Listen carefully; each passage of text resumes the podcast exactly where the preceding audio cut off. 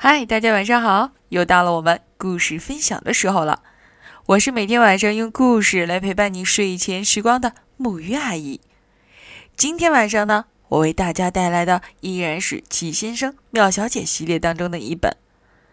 嗯，你们猜猜会是哪一位呢？先给你们听听我选择的这段音乐，看看你们能不能猜到呢？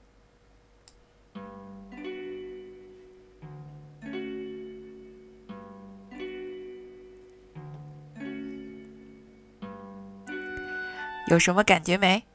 是不是节奏非常非常的缓慢？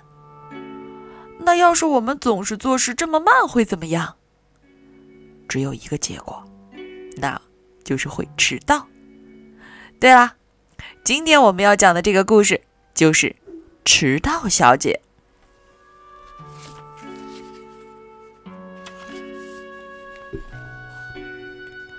这也迟到，那也迟到。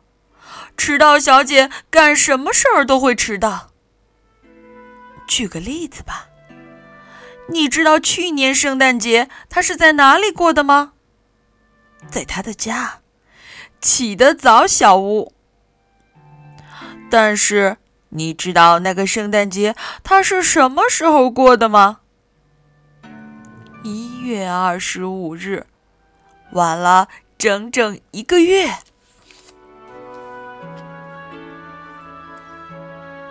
再举个例子吧，你知道他什么时候给起得早小屋做的春季大扫除吗？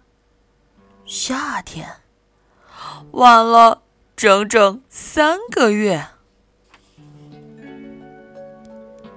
嗯，再举个例子吧，你知道他去年什么时候过的暑假吗？是二月呀，晚了整整六个月。迟到小姐和她的一位朋友住在同一条街上，这位朋友是整洁小姐。去年十月的一天晚上，整洁小姐散步经过起得早小屋，她从篱笆外看去，迟到小姐正好在花园里。“你好！”整洁小姐喊道，“你在干什么？”我准备修剪草坪。迟到小姐回答：“我觉得。”整洁小姐看了看草坪，说：“你四月就该做这件事。”对了，整洁小姐建议：“明天我们一起逛街买东西吧。”好主意，迟到小姐同意了。明天下午，我们在小镇大街的街角见面吧。整洁小姐说：“两点钟，不见不散。”迟到小姐回答。第二天下午两点钟，整洁小姐已经站在小镇大街的街角了。她等着迟到小姐，她等啊等。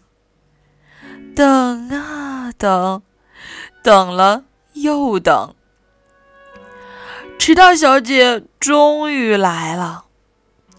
对不起，我来的有点晚了。她道歉说：“对不起！”整洁小姐大叫起来：“有点晚，现在是下午五点，所有的商店都关门了。”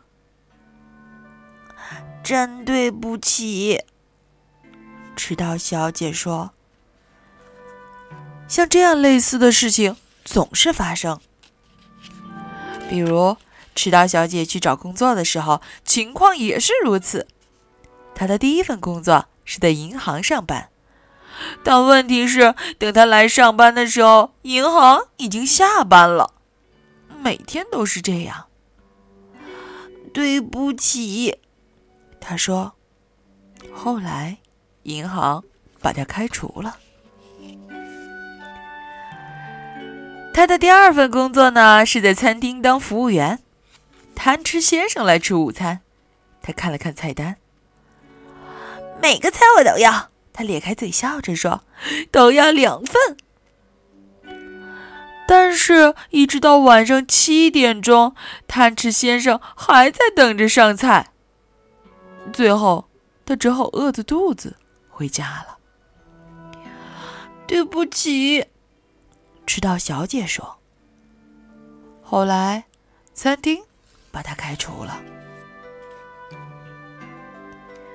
他的第三份工作是给傲慢先生当秘书。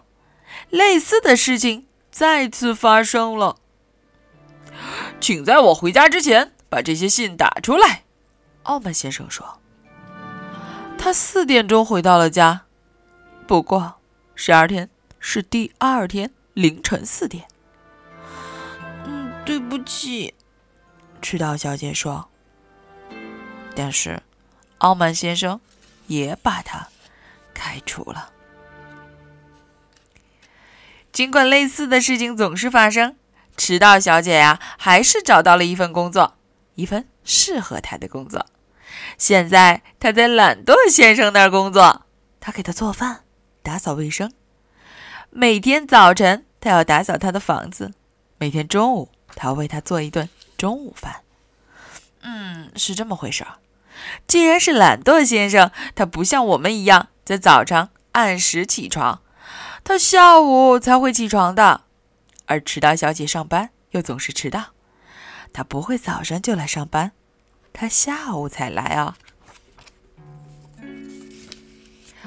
而且，既然是懒惰先生，他不像我们一样在中午吃午饭，他在晚上吃午饭。所以你瞧，一切都刚刚好，这真是好极了。上周五晚上，起得早小吴的电话响了。迟到小姐刚下班回到家，是荒唐先生来的电话。我有两张明天晚上的舞会门票，他说：“你愿意去吗？”“哦，非常愿意。”迟到小姐热情地说。“太好了！”荒唐先生说，“我七点钟去接你。”上周六，荒唐先生来到起得早小屋前。他敲了敲门，请进。一个声音在楼上大叫。荒唐先生走了进去。别客气，随便坐吧。迟到小姐在楼上大叫。我马上就下来。至于他让荒唐先生等了多久，你们猜也能。猜得到啦！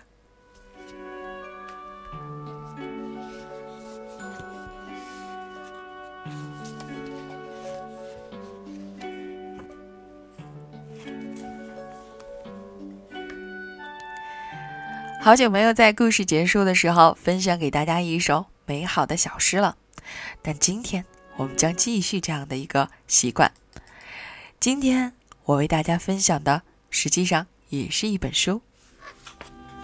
这是一本讲述冬天的书。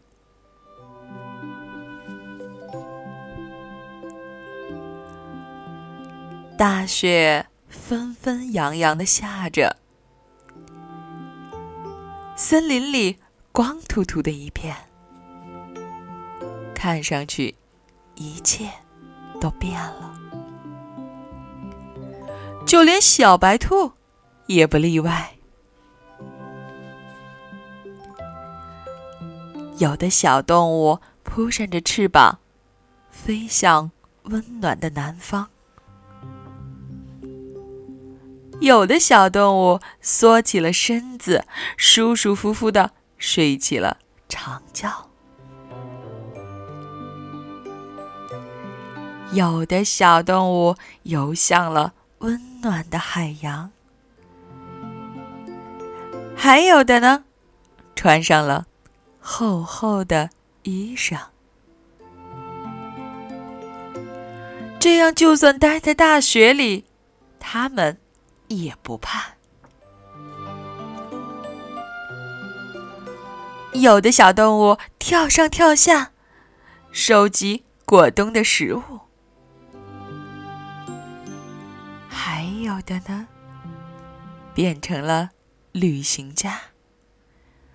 他们要到很远的地方寻找美味的食物。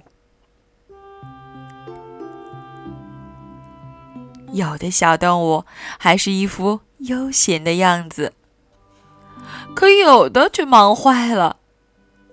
他们跑来跑去，好让自己变得暖和些。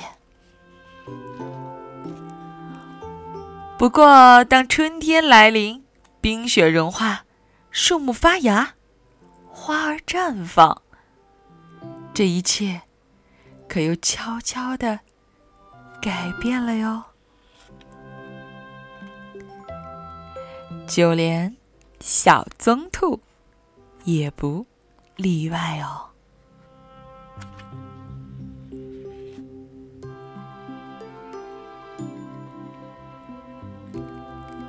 好了，今天晚上的故事就到这里。让我们一起来说晚安，好梦。